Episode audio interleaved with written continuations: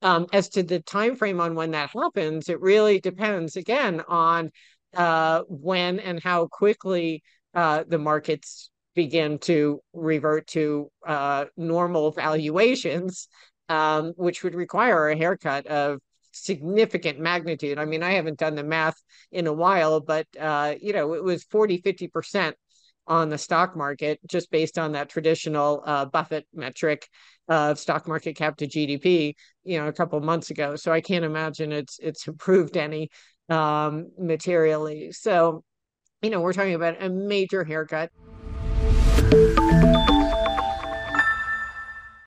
Welcome to Wealthion. I'm Wealthion founder Adam Taggart. Thanks for joining us for part two of our interview with macro analyst Stephanie Pomboy. If you haven't watched part one of this discussion with Stephanie, in which she delivers the data that convince her that a painful recession is all but inevitable, despite what current headlines say, head over to our channel at youtube.com slash wealthion and watch it there first. It sets the context for the investment themes we discuss in this video. Okay, let's get started watching part two of our interview with Stephanie Pomboy. We've been talking a bit about inflation. We've mentioned deflation very slightly. Um, I know that you are, I'll, I'll, say team deflation. That doesn't mean you're you're wishing it upon us, but I think you know you've long said that you think that that is going to be the dominant outcome here. Um, do we see it in 2024 in your your eyes? Um, well, I mean, I'm going to cop out on you, it all depends on what the markets do um, you know, I I see uh, secular deflation as the bigger issue, and and that's a function of debt and demographics. Um, you know, there are no more powerful forces for deflation than debt and demographics, and we've got uh, both of those in spades when it comes to deflationary pressures. Right. And um, let me just say that that you're a great company there. Lacey Hunt is sitting yeah, right well, beside you. There's no better company than that. Um, and uh, so that is not to preclude cyclical inflation within the context of a secular deflation, just like yep. you can have a cyclical bull market in the context of a secular bear market. It's really the same idea. Um, and so, uh, you know, this inflation that we've seen, just like the inflation we saw in 2007, eight, um, can quickly fizzle um, with, you know, financial asset deflation um, and debt deleveraging essentially which is you know incredibly deflationary.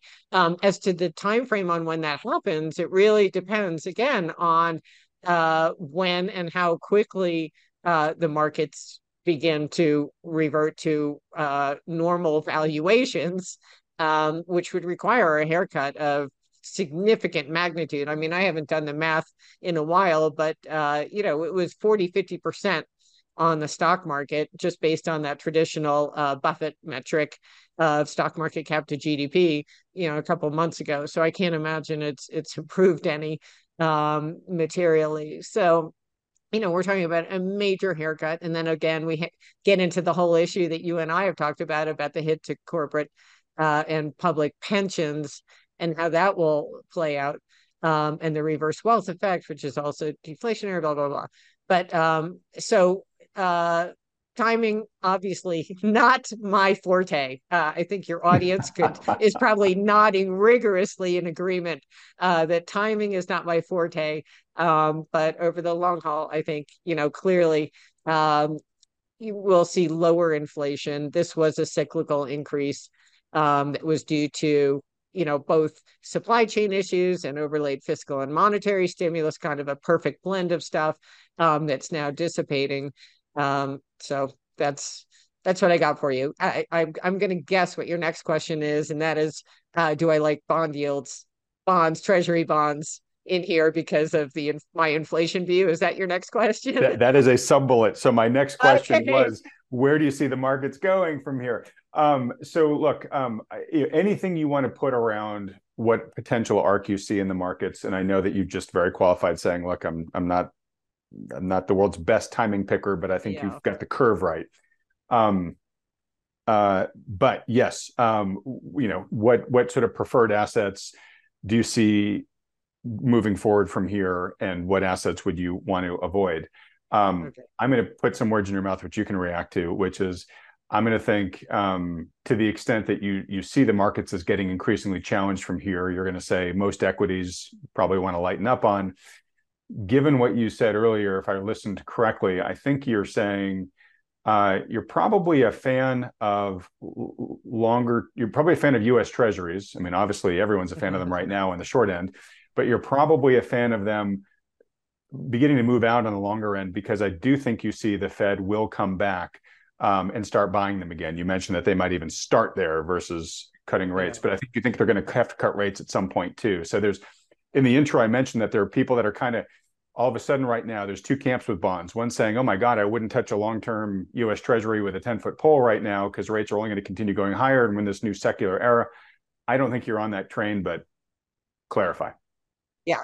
No um, i'm not on that train. Um, i uh, first off one of the mysteries to me is how the market has held up as well as it has in the face of five and a half percent t-bill yields you know if i can get five and a half percent in a six month bill i don't know why I would do anything else other than that. Uh, and, um, sorry, sorry to interrupt, but the equity premium is the lowest it's been in over 15 years. And you know, when you look at the spread similarly between uh, six month bills and investment grade paper, you're getting 50 basis points more to buy an investment grade bond, which, as I said earlier, you know, half of those uh, bonds are trading one rung above junk. You know, they're one downgrade away from being junk. Uh, so why would you take that chance? You know, for six months, you're getting paid to wait to see how things flesh out and to see whether we're going to have a hard landing or no landing or the Fed's going to pivot or China's going to do this or Bank of Japan yield curve control. I mean, you have six months at five and a half percent. They buys you a lot of time to just sit back and analyze.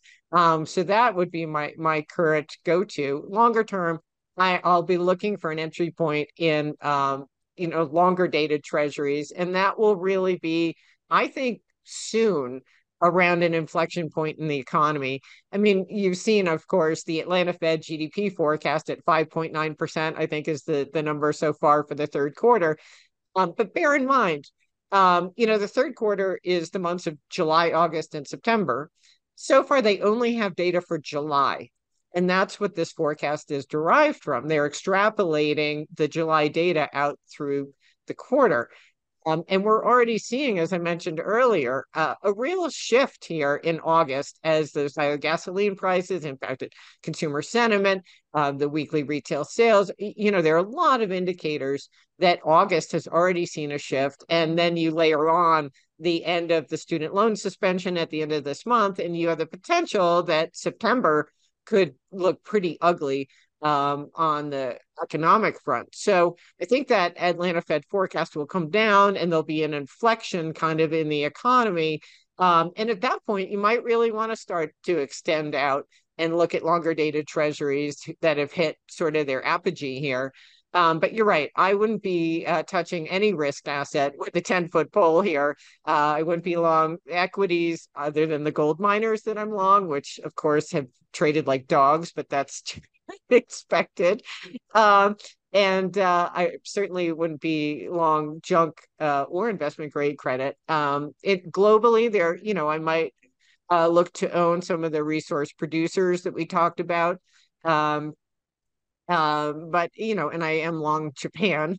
Um, so those are you know a handful of things, but those are real more um, speculative place for me. My core positions continue to be cash and gold, and eventually, I think I'll start um, you know stretching out on the treasury curve.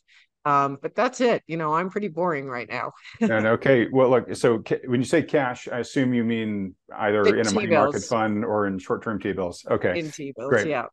Um, and, and, again, don't let me put words in your mouth here, but uh, we we don't get too many like kind of obvious um, investment plays, you know, as people who watch the markets. And you know, there was one I saw what a year and a half ago, I think it was, uh, with the I bond. Oh right? yeah, we talked about that. Yeah. Yeah, yeah. Where you're getting paid like nine point, you, you're going to get a guaranteed nine point six percent, right? Guaranteed by the federal government. Like, why would you not do that, right? Right. Right. To your point, like if you have uncertainty right now, which I think most investors probably do, you know, then why not just park and get five plus percent in it? And then when things get clear, you've got the liquidity to move, right? Which is it's such a it's it's such a relatively prudent step to do here you're nodding as I'm saying this, but I'd love for you to just chime in to make sure you're saying that, yeah, this is sort of one of those obvious moments where it's it's really very little downside to that. Yeah, absolutely. You're getting paid to wait, and and I think the uh, degree to which no one is really doing that, stunningly, is evident when you look at the screen and the market's up and junk bonds are rallying. You know that people are still taking the chance that we're going to have no landing and the Fed's going to pivot and everything's going to be fine. And the, you know, the shortest, sharpest tightening cycle in the history of the Federal Reserve will end up being a big yawn. That's the bet they're making. And they're making it for, you know, like I said earlier, 50 basis point pickup on an investment grade paper. It's just mind boggling to me. It's not a but, trade I would ever make. but Steph, AI, Right. Oh, I'm sorry. NVIDIA. How do I not know? Oh my gosh. In fact, this isn't Stephanie Pomboy that's been speaking to you. It's my uh, avatar. It's it's it's your Chat GPT six generated oh version. Actually, if that were true, uh, she would have done a much better job. But uh, here we are. It's it's the authentic all. me, and you can tell. Uh, not at all. All right. Look, well, I want to get into my last material question real quick, though, just because folks are going to want me to ask this uh, you did say that you are still you, you're favorable on gold. Your your yes. gold thesis hasn't changed. No. Okay. No. Yeah, no, no, no. I, I mean, the end game I see. I, as I said earlier, you know, I, I don't see how, um, we get out of this without the Fed going back to QE.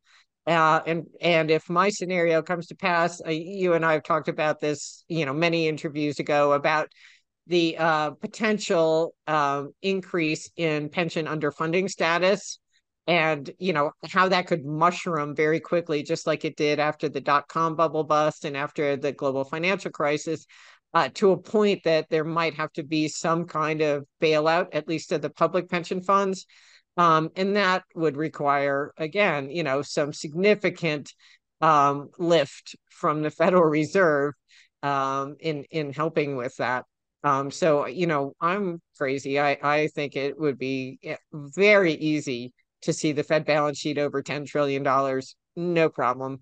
Um, and in an environment like that, um, to say nothing of what's going on around the world with these BRICS plus and just the geopolitical tensions, etc. Um, I'd much rather own gold uh, than anything else right now. It, you know, I think the dollar is uh, in its final fits here. So I I, agree with you, and, and I I hold a fair amount of gold. So you know, it's not just my words. Um, that being said, I do feel compelled just to toss this thought out there, which is, I would have thought that when the Fed's balance sheet went from a little under four trillion to nine trillion or whatever it was, yeah. you know, that gold would have had a much bigger move than it did. Um, and I still believe that there's sort of a lag effect that's going to catch up um, with a lot of the stuff we've talked about, where gold probably will have a, a, catalytic move higher here at some point. But I'd like to get your thoughts on this. Yeah, no, I agree with you on that. And it, you know, it's interesting because I went back and looked. Uh, if you look at from 2007 to today, um, the S and P and gold are up exactly the same. Mm-hmm. So, you know, when people like me, I don't know to what extent you get tarnished with this, but I get tarnished as a perma bear on the stock market, uh, you know, and copping out by holding gold, which has just sucked so badly. In reality, they both performed exactly the same. Um, so it's it's a little unfair. Um, but I, you know, my I would totally agree with you that I I was disappointed uh, that we didn't see a, a more spectacular rise in gold alongside uh, this eh, you know new innovation called quantitative easing. Um, but I would also say that I've been impressed with its performance in the face of unprecedented tightening by the Federal Reserve. I mean, I, as you know very well, Adam, never thought the Fed was going to raise rates, much less to the degree and with the speed that they have. Um, and if you had told me they were going to do that and that gold would have been essentially unchanged over the year that they did that, um, I would have viewed that, you know, that is an incredibly impressive performance, I think. That, um, that's a good point. And people talk about how gold, it's real real rates that drive gold, right? Yeah. And so the, yeah. the more positive real rates get, it's worse for gold. Yeah. Well, real rates have really zoomed higher in a way they haven't in a long time, and gold has really hung in there. You're making a really good point. Yeah, yeah. No, so you know, we may be uh, disappointed uh, on the QE side, but impressed on the QT side. Um, and you know, we'll call it a wash. How about that? okay. All right. Um, all right. Well, look, here's the last point, and I, I, I really have been looking forward to talking about this with you, um, which is, you know, you you've said that you think at some point the Fed is going to have to pivot, and probably first by easing again, but then bringing rates down, right? And that's that's kind of in response to things breaking, right? That's why we talk about the lag mm-hmm. effect, right? That the this this gravitational force that's pulling down the economy is going to get so strong that things are going to start crumbling under it, and at some point it's going to get so bad the Fed is going to have to intervene, right? That's the logic. My question to you is, I think that's all going to happen, but how how worried, how much do you worry or give thought to the fact that maybe the real breaking point here we should be more concerned with is not a financial or economic one, but a social one. Mm. Right. So um, I, I, I, talked to Peter Atwater uh, recently, and I'm going to mention that in just a second. But um, I think we already talked a fair amount about kind of the struggles that the consumer household's having right now. If you want to add any color to that, feel free to. But but certainly the bottom 80%, I would even argue the bottom 90% of, of Americans are increasingly finding themselves in a struggle, right? Real wages have not kept up. I think they've started growing relatively recently, but I think it was 25 consecutive months yeah. of mm. negative real wage declines, while the cost of living zoomed higher than, than honestly kind of in, in living memory for most folks, right? So they're getting increasingly squeezed. Everything we talked about here just says sort of diminished prosperity in the future if, if the outcome you think is going to happen indeed happens from here. Um, uh, there's a chart that I'll try to put up here uh, when I edit this um, that shows the um, qualifying household income for buying a house. Oh, yeah. and it has that. more than doubled since the pandemic, right? So the forget about the brass ring, J- just like the the aluminum foil ring of just being able to like just just keep your head above water just seems to get be getting further and further apart from more and more people. And um, i talked with peter about this and he's very concerned about the growing wealth gap as you know from your your interviews with him.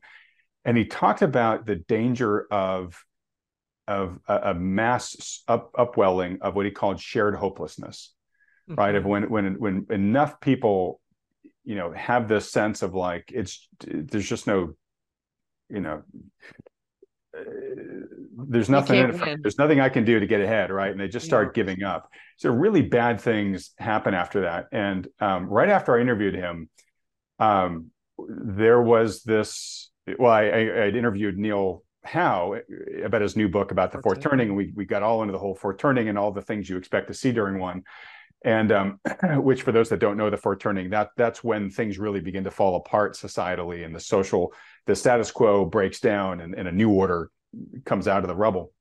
Um, but we had this sort of viral explosion of this song called the rich men north of richmond. Have you seen it stephanie? Yeah yeah absolutely. Okay. and, and and to me that was sort of a a sign of what Neil and and uh, Peter both talked about, where you know the social pressures start building where you get these manifestations of you know the the mindset the gestalt of what's going on uh, at the social level. And and then then once it's out there people can start rallying around it and say yeah you know i'm either angry and i'm going to use that standard to go grab my pitchfork and, and rally under or like that's how i'm going to you know demand change of my elected officials or whatnot. And so it seems like we are seeing more and more of the fault lines and fracturing of the status quo that you expect to see in a fourth turning happen. And it's this theme, I think, of shared hopelessness that's driving an awful lot of it. Right. Um, so I'm just curious with all that buildup, you know, what thoughts do you have on this in terms of like the dangers of a real social, a real rift to our social cohesion here as the so many that are getting left behind yeah. or maybe like finally finding a voice or in, in Peter Atwater's parlance, hitting their their effort state where it's just like I don't care about decorum anymore. I'm not able to make it under this, and I'm going to start breaking rules. You mentioned Dick's Sporting Goods. One of the reasons why they've basically been guiding uh, guidance downwards so much in the future is because they're shutting stores because people are just shoplifting like in broad daylight. Right. Yep. well, I was going to bring up the shoplifting thing. Um, I but what I was going to say is, you know, this is why I watch Real Housewives. but to, to escape. No, eh, all kidding aside, that I mean, it is there is such a sense of hopelessness out there, and I'm eh, your audience will laugh at this, but I am a deeply optimistic person. You know, if you know me personally, you know, I, I'm generally a very happy, optimistic person, and I try not to dwell on things that are negative and you know depressing you know i don't go watch horror movies and that kind of stuff. I still haven't seen schindler's list because i know it would depress the hell out of me for years and years and years. So again there's real housewives but you know so um this is a topic that you know it's so resonant. I mean there there's signs of it everywhere. And as you said adam like this shoplifting craze. And in theory, so he, here on the one hand, we have the Atlanta Fed forecasting 5.9% growth in GDP. Market thinks we're going to have no landing and everything's fabulous. And on the other hand, retailers are having to set aside money for shoplifting losses um, in in huge fashion. I mean, FactSet, you know, has been counting uh, the references to uh, this, what do they call shrink now um, from the shoplifting effect. Um, and that just doesn't speak to an economy that's strong and everything that's well. Um, and I think that's why you see these these sentiment numbers. Um, and again, you know, it does also uh, point up this kind of ridiculousness, this sort of absurdity uh, of our focus on these stupid inflation numbers you know, each month the Fed kind of pats itself on the back that it's bringing inflation down. Well, all it's doing is taking an obscene increase in the cost of living for the average American and increasing it at a slightly slower pace. Right. You know, they're just turning the screw slightly less aggressively than they were for the last year and a half. Um, so the, the pain continues to compound and they continue to be squeezed higher and higher. Uh, and yet Wall Street greets these lower inflation numbers as, um, you know, mana from heaven. Uh, because it means the pivot's going to come and everything's going to be great. So the contrast between those two worlds is stark. Um, and you know, I I don't want to get into the political thing, but the the political partisanship, the stark division between you know the people uh, on one side and the other um, is so extreme and the hatred on each side for the other mm-hmm. is so extreme. And the measures that they will take and the lengths they will go to to um, keep the other side down or whatever you know it's just reaching a point where i agree you know it it it's worrisome. It definitely is. And it's especially worrisome for someone like me who thinks that we haven't even gotten to the hard part yet Right. Um, That's one know, of the reasons why I really wanted to ask you this, right? Yeah. I mean, um, you know, the one good thing about 2007 8 is we went into it in a much better place. I mean, households were in a much worse place in a balance sheet standpoint, but from a psychological, societal uh, standpoint, we were in a much better place. Um, and then you think about, you know, I don't want to get too dark. It's already so depressing, but you think about all the um, the fentanyl and the opioid abuse, and you know, um, it doesn't seem like it's a coincidence that we've had this increase in suicides and drug uh, deaths, etc. Sorry, and not, um, not just increase, but record numbers now of both of those yeah, suicides you know, and overdoses it it speaks to a um, society that's in a dark place. And again, you know, I'm just struck by the the contrast between that and when you flip on your Bloomberg screen and what you see there and what you hear when you turn on CNBC about how strong the consumer is and how everything's great. Um, so, you know, one of these is not right. Uh, one of these uh, is a real view. Um, and uh, unfortunately, I think it's the man on the street that has the narrative right.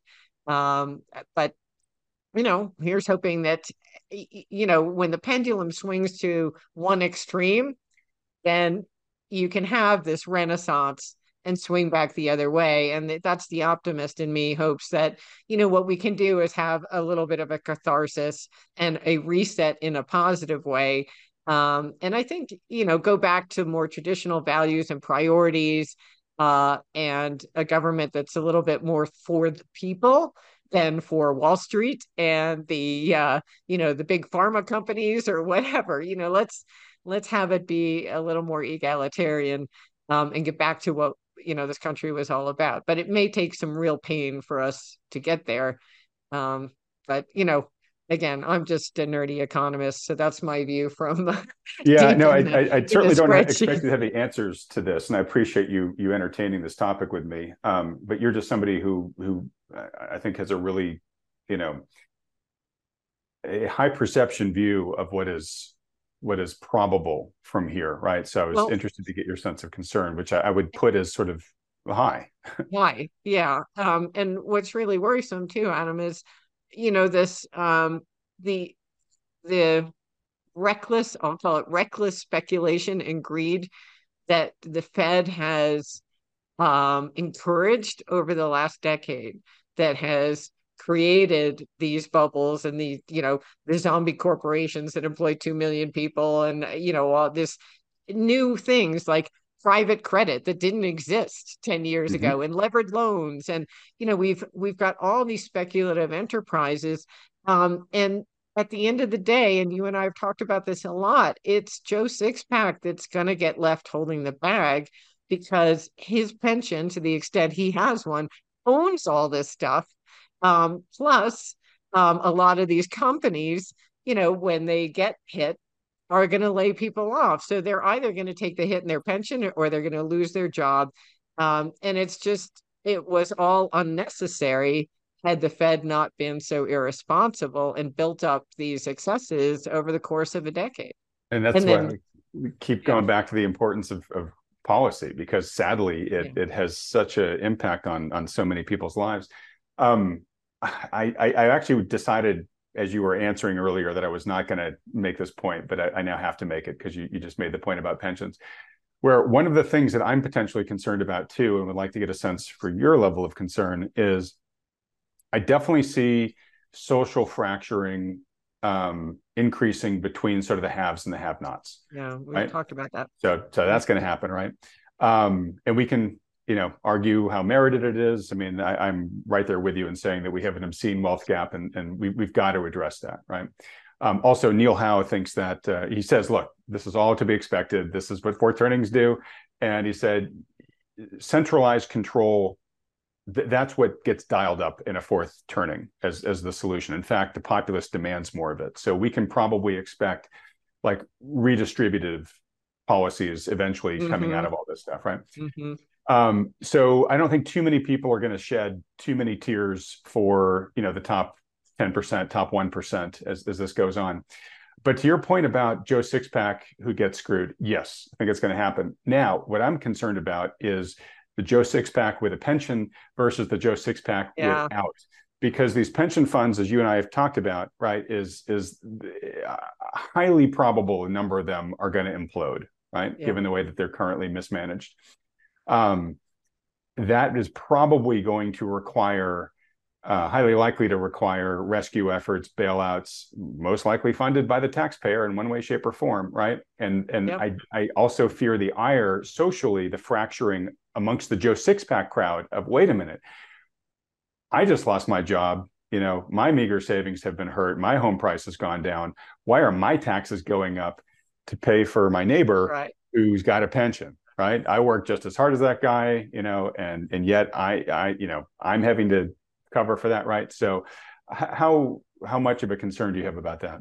Yeah, you and I have talked about this, and I think you know my cop out has generally been that uh, I, this is why I don't think they will um, make a clear connection between you know a bailing out of the pension funds uh, ostensibly, much less raise taxes on the average person to pay for it. You know, I would view these bailouts as being sort of indirect bailouts where the federal government will come up with some program where just they buys their about, assets directly. Yeah, and they and that will be funded in part by the Federal Reserve expanding its balance sheet or providing them funding for the government to, you know, absorb some of these losses or whatever. So it'll be a backdoor thing, which nevertheless, Adam, as you say, what Joe Sixpack with or without a pension will pay for in the form of reduced purchasing power Um, so it's still going to be a massive hit. But I think that the government will be shrewd enough not to come out and say, all right, um, you know, I think they've seen what's happened with the student loan thing, at least I would hope,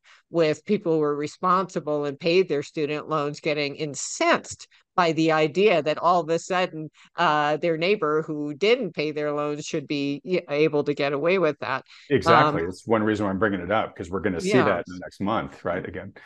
Or, yeah. Or, or, sorry, we're, we're, we're, we're gonna we're gonna see that dynamic continue to to play out, right? And maybe it's going to turn into Schadenfreude now. Who knows? Yeah. I mean, the other thing with the pensions um, is that the government could create a, a bailout fund per se, uh, and then require that the pensions hold some enormous percent of their assets in treasuries, in which mm-hmm. case, you know, they find a way essentially to self finance this thing. Um, so, you know, there are a lot of little tweaks they can do. And I, I do think that it will probably involve some level of a haircut for the um, pensioners. I don't. Yeah, and so again, the the, the uh, Joe Sixpack gets hit because he's either going to have his uh, purchasing power destroyed or he's going to get you know uh, watered down in terms of what he expected to get in terms of pension. Um, but all in all, I mean, haven't we gotten dark enough? We we have. I'm oh sorry oh that God. I brought it there, but uh, but honestly, Stephanie, thank you for doing that with me because I, I, really do re- respect your um, your your expertise on that. Um, you're you're somebody who both knows the data really closely, which everybody knows from having just listened to this hour and 35 minute conversation we've just had. Thank you so much for giving us so much time. Um, but also, I know that you and I have talked about a lot of these topics both on air and off. So I appreciate you doing it on air for everybody. I'm a so, broken record, so I talk about this stuff all day, every day. well, no, I mean, you're. I think it's important for people to hear the, the the topics on which you are so consistent because it gives them confidence that okay, the data is not changing in a way, d- despite what today's headlines might be telling us. Right. Stephanie is not seeing actual real data to convince her to change her mind. Right. Um, well, it's like right. we well, talked about. Sorry, before we jumped yeah. on this, you and I were talking about how you know I feel like a broken record because I'm pointing out stuff that seem, you know, I identify the oh. dominoes lining up, and um, you know, it takes a long time for that process to play out. And while that time is lapsing, I keep repeating and repeating and repeating. And then eventually it becomes clear the dominoes are starting to fall over. You know, so I sound like a broken record just because I don't know. I just, you know, I start looking at this stuff probably way too early and say, you know, well, here's a math problem. If you got twice as much debt and you're raising rates twice as fast, it's probably not going to be good. But it does those lags that you talked about, Adam Laggert um, are frustrating because it means that you know i'm talking i'm doing math and it takes 12 months before that math becomes relevant. So uh, you know i think that math is going to become relevant in a lot of ugly ways in the next few months. So there was a lot for us to cover here and i, I thank you for taking all the time to do that. Oh no my pleasure. And just to underscore that the, the value of you being the quote unquote broken record stuff is ah. you know a, a year ago you were hammering the table about um, the vulnerability of of these corporations to the rise in in their um, their the, all the debt and the, uh, uh, the debt service costs, and you know honestly, folks didn't listen for a long long time, and now they finally are right, and so that's just one example, right? I mean, I think folks should take validation from that. That like, hey, what's the next thing that Stephanie or some right. of our other you know experts have been hammering on that suddenly at some point Wall Street's going to wake up to and say, "Oh, wait a minute, I guess this matters after all, right?" right. Well, it's the same like with the Fitch downgrade. Like, oh my gosh, imagine that federal uh, deficit financing is going to be impacted by higher debt service. I mean, imagine that. So, I mean, it's the same framework, and you can apply it to any sector, and and you know, pick what your poison is of the day. But, yeah. So for folks listening, I'm going to be actually hopefully meeting in person for the first time ever. Nick Gerli tomorrow uh, talk about housing. He's he's out here uh, in that'll California. be interesting. Should be fun, but housing's like another one, Steph. Where just like you, you talk to people right now, I'm seeing all these articles about how you know housing zillow i think says housing is going to be 5% higher next year. And who knows? I don't have a crystal ball but i'm going to say unless the fed changes policy really aggressively really fast the housing market is not going to be able to sustain mortgage rates at their current levels. Well, Adam, uh, you know, I we were saying I just had lunch with John Hathaway, a mutual friend of ours, and he showed me um, Zillow is offering a one percent down payment mortgage. So they are obviously um, talking their book when they talk about five percent growth uh, in the housing market. If they're if they're going to go out there and start lending to, they want. I think the headline was to attract um you know lower quality borrowers or something like that. yeah so, now's so, the time now's the time to really get into that bottom of the barrel please yeah so let's set the the, the 12 month timer for the headline that says you know right. zillow earnings disappoint street due to excessive losses in you know low quality loan portfolio. exactly uh, and we'll let people take the over or under on the 12 months i'm sure the smart money's on the under all right, Steph. Well, look, um, thanks so much for all this great discussion. Um, most important question, which is for folks that have really enjoyed this discussion with you and would like to follow you and your work, where should they go? Okay. Well, um, they can follow me at uh, on Twitter at S Pomboy, or they can just go to my website, which is macromavens.com. Macromavens.com. And uh, that's pretty much it. I don't do a lot of anything other than those two things.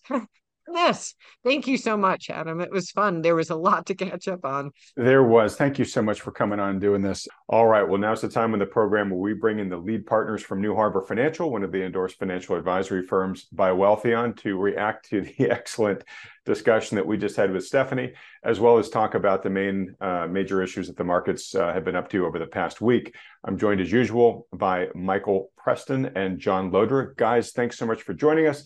Mike, I think we started with you last week. So, John, we'll start with you this week. Um, what were some of your key takeaways uh, from this conversation with Stephanie? We covered a lot of territory. Yes, Stephanie is always a, a treasure trove of, of, observations and, and, and data data observed observations. Um, and um, you know, she has unabashedly uh, reaffirmed herself as being in the recession camp. Um, we're we're not economists by trade, but we certainly follow data, and many of the data points that she points to are ones that we have watched very closely. Um, you've talked about it time and time and again, Adam Laggert, about the, the lag effect of many of these yep. things going through the economy, and and um, you know it, it is not uh, not atypical for for these lags to take time to play out. Um, just looking at the uh, interest rate increases over the last uh, several months, both on the short end but also in the long end, um, really haven't flowed through to the economy yet, but we're starting to see signs of that happening. Um, you've shared a chart, for example, with the corporate uh, debt issuance coming, maturity walls coming this year into next year, and these are big numbers. And basically, the stimulus, both the monetary stimulus and the fiscal stimulus that have been undertaken over these last bunch of years have basically um, kicked the can, um, basically borrowed from the future. Uh, corporate margins were were padded basically by um, deficit spending, both by uh, governments and transfers to households of of, of stimulus, uh, and uh, that seems to be in the early stages of of running its course. We've seen consumer spending slow down. Stephanie points out rightly so that, for example, uh, retail sales, uh, if if you actually look at real retail sales adjusted for inflation, uh, they're not healthy at all. Even if on a nominal basis they look like they're holding holding firm. We're seeing uh, households spending down uh, savings, borrowing uh, credit card debt and other other instruments at um, significantly higher interest rates today than than even just a, a year and a half ago. Uh, this is not a, a, a an economy that looks like it's headed for a soft landing, like so many have uh, willed into uh, the notion over over the media over these last several um, uh, months and weeks. Um, we're starting to see employment data that's starting to fall into line with uh, a not so healthy employment picture. Just uh, yesterday, we got um, what's called the JOLT uh, report, which is basically a report that the Fed watches pretty closely, and it, and it reports on job openings. Uh, and, and basically, the the Fed wants to see uh, the the market um, have fewer job openings per you know per uh, worker looking for work uh, as a sign that the labor market is is is uh, you know becoming less uh, less tight. Uh, basically, that had, the job openings numbers fell pretty pretty dramatically on relative to expectations. Saw ADP employment come out today um, and some revisions down. All to say is that the the last um, kind of vestige of, of things hanging in there, the, the employment picture is, has been the, the most rosy of the kind of economic indicators that has been you know chugging along here. We're starting to see some cracks there. And the big baffling thing to to us and stephanie um, has has uh, shared her her take on that as well is that with the spike in interest rates um, that the stock market has been less affected you know hasn't been affected as as much as it ordinarily would be. We think that's not um, not a a a, uh, a situation that will uh, continue forever. We think uh, actually that will come come come to roost fairly fairly soon over the next several quarters. Uh, but you know we'll watch and observe, and um, in the meantime we'll we'll be tactically inclined to to you know uh, in a very risk managed way uh, navigate these these transitional times. All right. Um, the data that you mentioned about the jobs market, particularly the JOLTS. Um, this is beginning uh, to start to close the alligator jaws uh, that we've seen uh, in a lot of different charts. I was actually talking about this with Stephanie off air. Um, she's got a ton of charts in some of her recent publications showing all these these uh, her research report was called jaws because the, these divergences that we're seeing in so many different data points are are starting to begin to uh, converge again um, and of course with job openings you know back when powell started his hiking and tightening campaign. I mean, a year and a half ago, he was talking about uh, the historically high number of job openings for every job applicant out there, you know, as a sign of kind of an overheated jobs market. And he basically said, I'm declaring war on the jobs market. I'm trying to close that differential um, because the economy is running too hot and inflation has, you know, gone wild. And you know, it, one of the things I'm going to try to do is bring demand down, and that's going to include demand for jobs. And of course, the jobs market has been incredibly resilient uh, in the midst of that. Um, uh, we go to uh, Michael Kantrowitz's Hope framework, you know, basically which predicts how we we fall into recession as an economy. And uh, his framework is called HOPE. Uh, it's an acronym H O P E. The E is employment. Um, the the previous H, O, and P have gotten pretty shaky. Employment hadn't until quite recently. And we're now beginning to see that domino begin to wobble a bit. Um, I'll talk about our upcoming conference uh, in a few minutes here, but Michael get, is going to be presenting at that conference. I'm really interested to hear what he's going to have to say, particularly because we're starting to finally see weakness in that E. And one thing I just want to underscore, John, um, is uh, you know, you made the joke about the lag effect there um, so much of the economic indicators that get impacted by the lag effect, um, I, I, think you got to think of them like an oil tanker, right? Where the Fed says, "Look, you know, I want to." Well, put this way: the, the, the Fed pursued a policy that basically led to this inflation that stimulated the economy and made you know the jobs market uh, one of the most you know best quote unquote jobs market we've had on, on record and that has been pushing the economy all the way in one direction. Now, Powell has said, look, I'm trying to get that to, to swing in the other direction. It's taken him basically a year and a half to slow and then finally stop that momentum that, that the stimulus was pushing it in. And we're now just beginning to see that it's just starting to turn direction, right? So, what we can expect from here is that we're going to have a prolonged swing of that oil tanker in the other direction now. It's going to take a long time. And at some point there, the Fed's probably going to say, okay, you know, I'm, I'm done tightening. You know, now the jobs market's getting more injured than I want. And we're probably going to have a lot of overcorrection there. And I just want people to get that into their minds that that's how these trajectories work. So we very well may be seeing here just the final turning from one direction to start moving in the other direction here. And then this could be a very prolonged trend going forward from here. You're nodding as I'm saying this, John, but do you want to add anything to that? No, I think that's exactly right. Uh, these things move slowly and then all at once. It's it's uh, the, the the problem is in the moment, um, the human psyche doesn't can't appreciate that.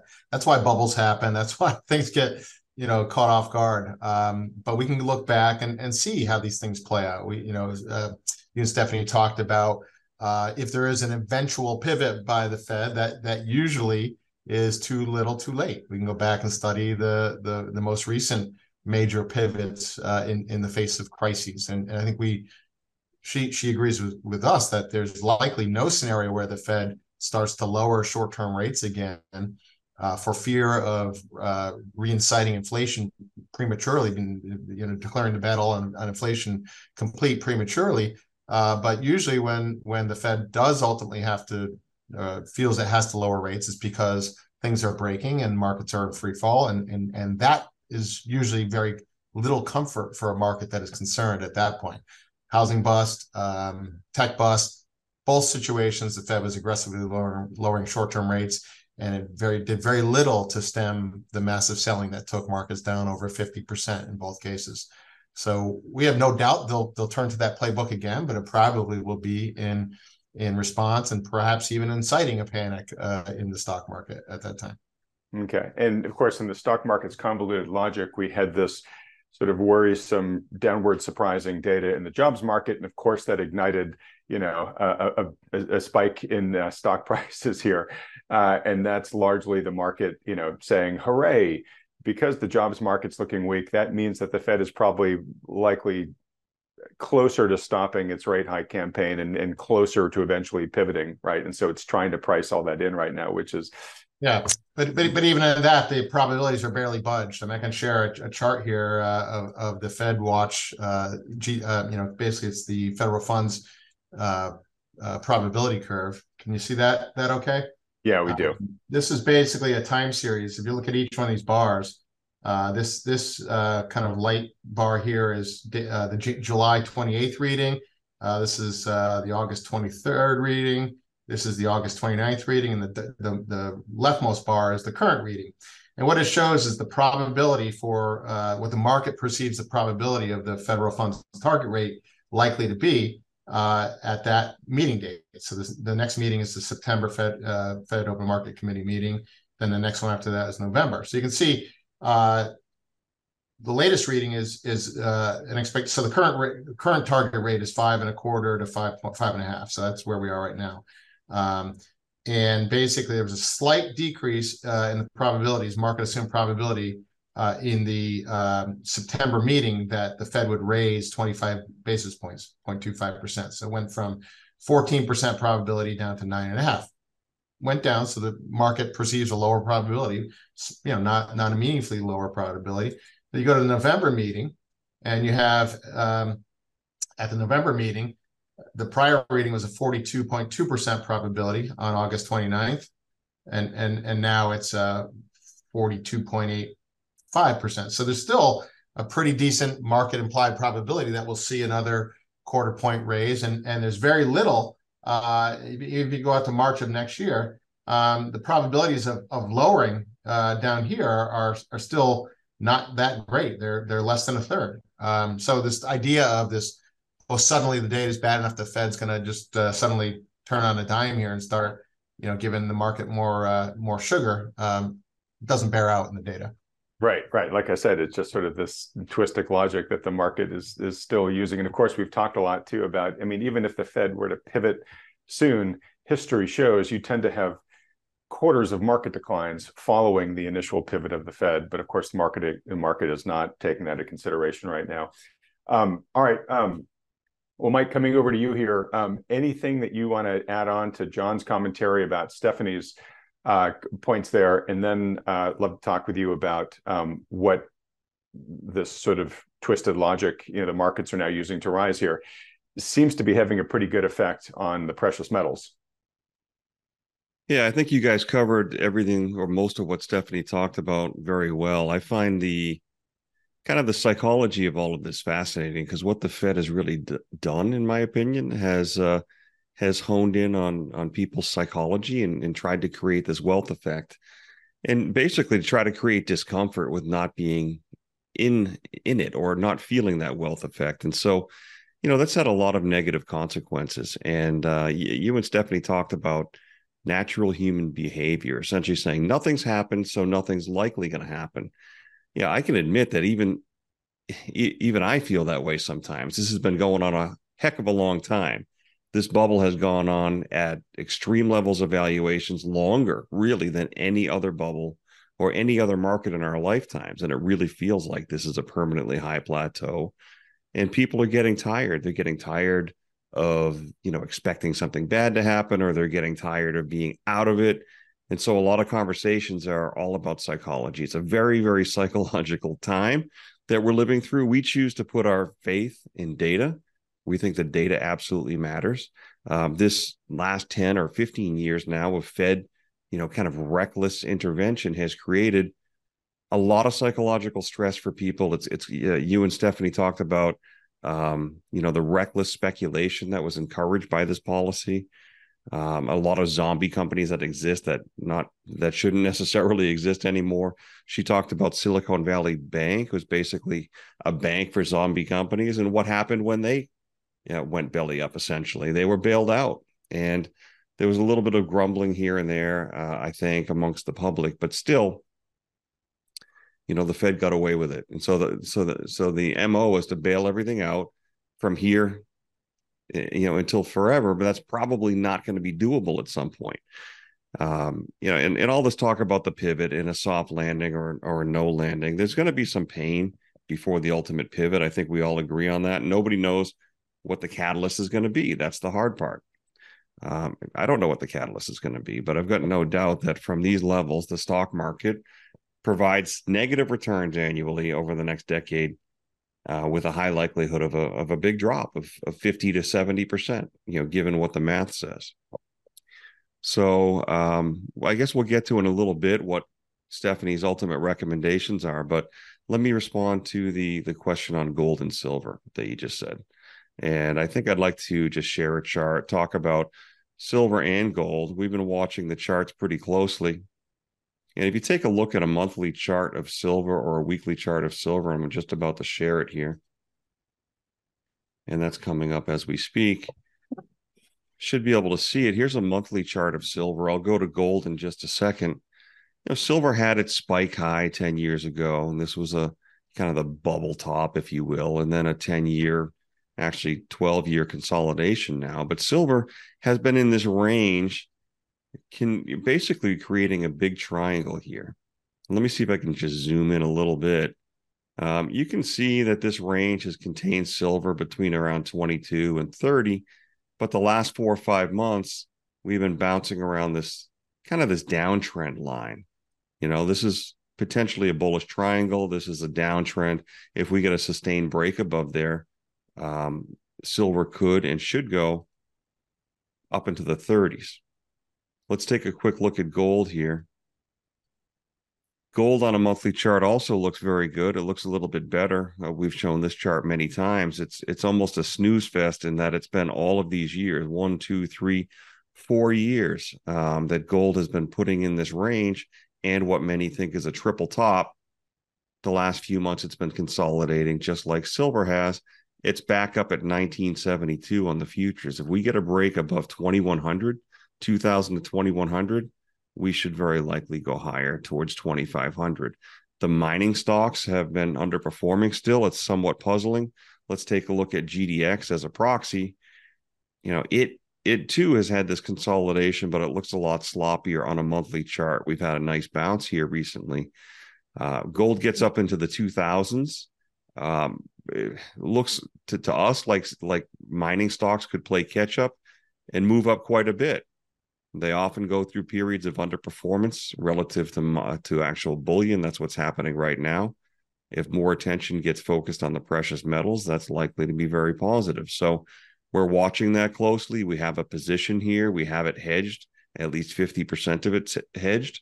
You know, but overall, I'll just uh, stop the share here. Um, overall, it's been a, a test of patience being a gold and silver and precious metal mining investor. Heck, it's been a test of patience, you know, calling question into this whole narrative that this this market is at a permanently high plateau, that this is somewhat of a fake system, or it is a fake system. The money system at this point, you really can't tie it to anything. It really comes down to what a group of people say it's going to be. So a lot of people don't know what's real, and it's it's difficult. But gold and silver are real. And um, you know, we would advocate for continuing to be patient in the group. five to ten percent of investable assets in bullion. Uh, we've got ten percent in precious metal mining stocks in our model, and we think it will do very well. Other than that, it's all about patience. You know, again, we'll talk about what Stephanie said at the end of her interview, but it's about patience and having some dry powder and, um, you know, to, to resist the psychological pressure to do something. Okay. Um, I want to get to another topic quickly about sort of trying patience. Um, uh, I've had a lot of people on the channel uh, recently, and I, and I would say pretty much all of them are are on board with it, it is a historically very attractive and sensible time to be invested in short-term U.S. Treasuries right now. That the the um, risk return that they offer right now is exceptionally good, and uh, particularly if you're not entirely confident in any particular investment thesis right now, you're getting paid attractively to sit in safety and getting paid a real yield to sit in safety, which hasn't happened for a long time, as we've talked about in the past. Um, there is a lot more disagreement cropping up now about the long end of the treasury curve.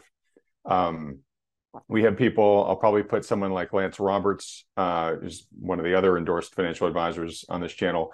Um, he and his partner Michael Lebowitz, they think that uh, the Fed's hand is is definitely going to be forced here at some point in time to have to um, reverse policy and bring interest rates down, probably pretty aggressively, especially if something breaks uh, systematically under these this high cost of capital, and uh, you know the Fed has to step in to rescue things, right? And and of course the logic is is that will then um, uh, that that decrease in in yields will increase price in bonds, and that increase is greatest at the furthest end of the Treasury yield curve.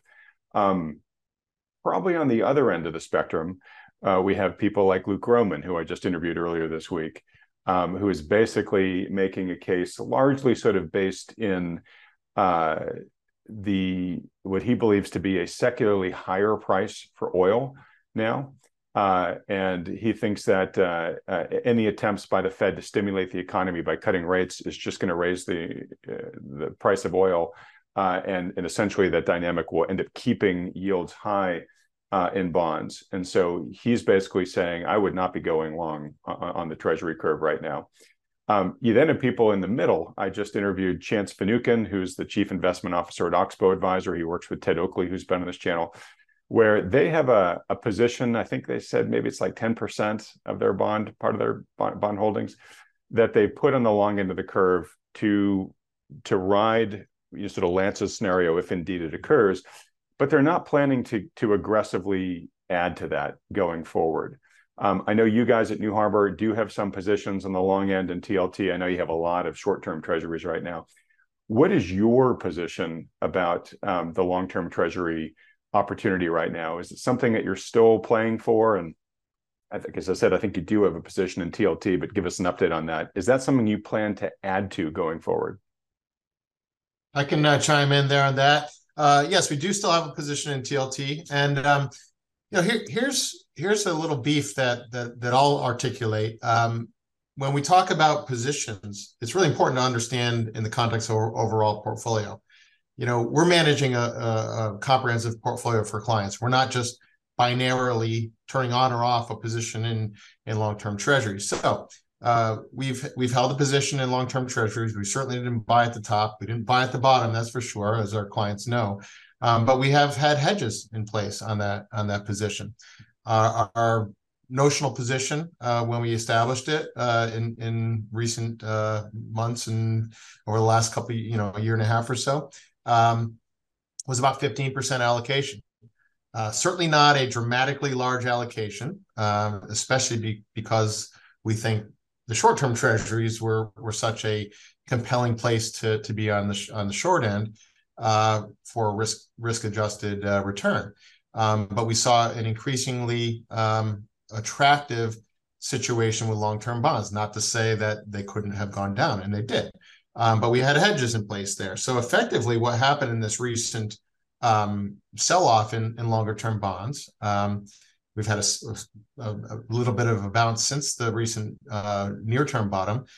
Our hedges basically took about half of that, that position off the table. okay, effectively selling at a much higher price. And we're comfortable with that right now. So roughly about a notional seven and a half percent position in the longer term treasuries. Uh, given the um, spectrum of, of scenarios here, especially um, one that may invite a recessionary type of uh, phase here, that's a great place to be in a recession if you go back and study recessions, um, long term treasuries.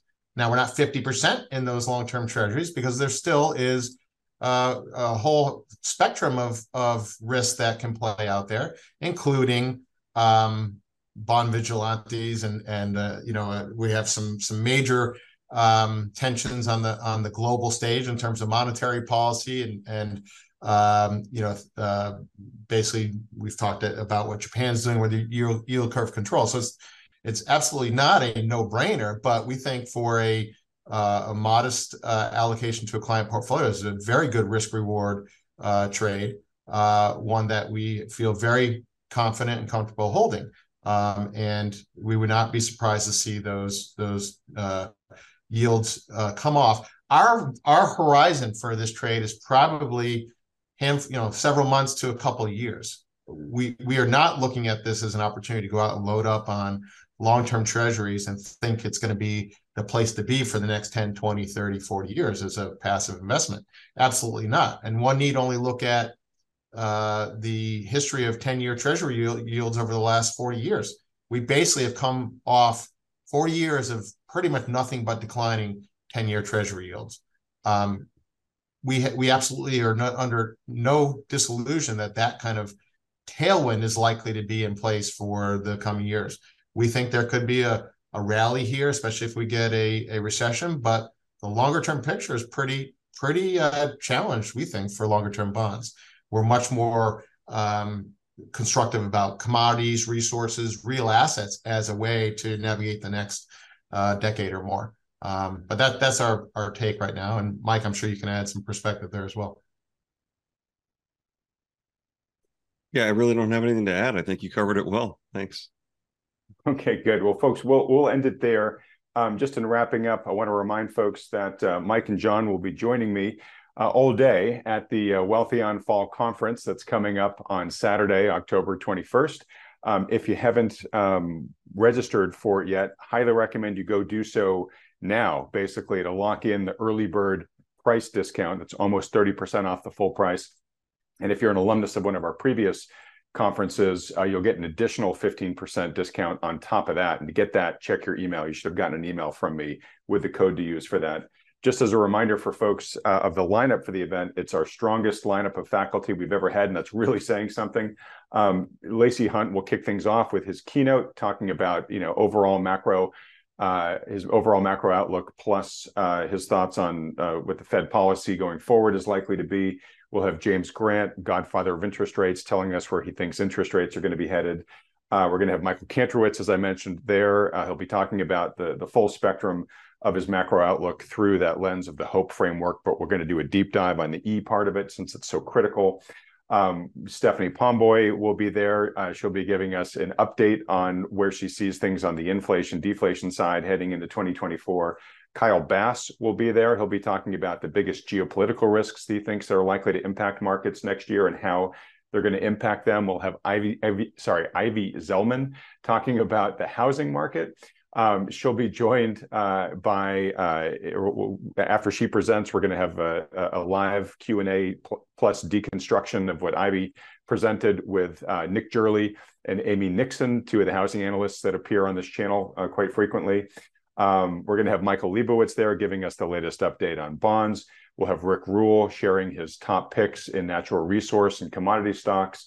Uh, we'll have Doomberg there talking about the global energy outlook. He'll be joined by Justin Huhn, and they're going to do a deep dive into the opportunities to invest in nuclear energy. Um, of course, we're going to have our advisors like Mike and John and Lance and Jonathan Wellum uh, from up in Canada. Uh, we've got one or two other speakers that have yet to be announced, but as you can tell, it's going to be a phenomenal opportunity uh, to go uh, secure your seat for it, get those early bird uh, price discounts and the alumni discount on top of that. Just go to wealthion.com slash conference. Um, and as we always do in these, uh, you know, week after week in these videos, um, for everything that Stephanie and I talked about, and then what what Mike and John and I picked up here, we highly recommend that most viewers of this channel uh, work under the guidance of a good professional financial advisor who can help build a personalized portfolio plan for you, taking into account all of the issues that Stephanie mentioned in this hour and 40 minute uh, interview with her.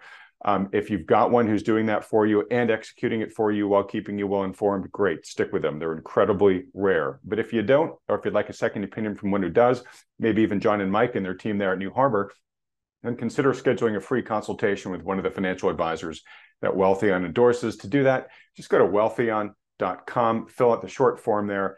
Uh, these consultations totally free. They don't cost you anything. Um, there's no commitment to work with these guys. It's just a free public service they offer to help as many people position as prudently as possible in advance of the many things that Stephanie thinks uh, might be headed forward from here. Mike, I'm going to let you have the last word here as we uh, as we say goodbye to folks uh, from this week's video. Well, thanks everyone for watching. Thanks for tuning in. I, I, know that a lot of the message that we say is very consistent and maybe even boring sometimes.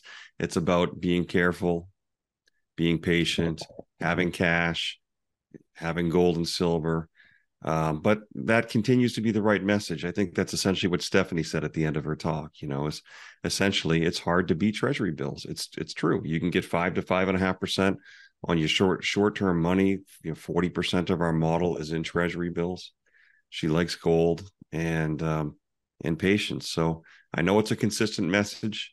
Uh, it's very difficult. It's very psychological. Talk to us if you'd like. We're happy to have conversations with anybody, and uh, a lot of those conversations is psychological. And I think we've got some unique insight and experience there. So thanks again, and I'll see you next week. All right. Thanks, Mike. And for everybody watching, um, if you'd like to see Stephanie come back on this program again soon, um, and also just want to vote your general support for John and Mike in their weekly appearances here. It's such a public service they offer, keeping us well grounded. Please vote your support for both of those by hitting the like button, then clicking on the red subscribe button below, as well as that little bell icon right next to it. John and Mike, guys, thanks again for another great week. Everyone else, thanks so much for watching. Thank you, Adam. Bye for now. Goodbye. Thank you.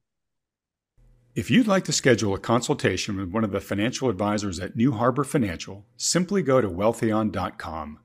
These consultations are completely free and there are no strings attached. The good folks at New Harbor will simply answer any questions you have about your investment goals or your portfolio and give you their best advice given their latest market outlook.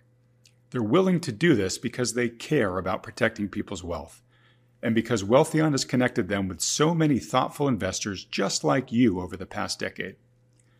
We started doing this because so many people have approached us in frustration, looking for a solution because they're feeling out of alignment or downright ridiculed by the standard financial advisors who have been managing their money. You know the type.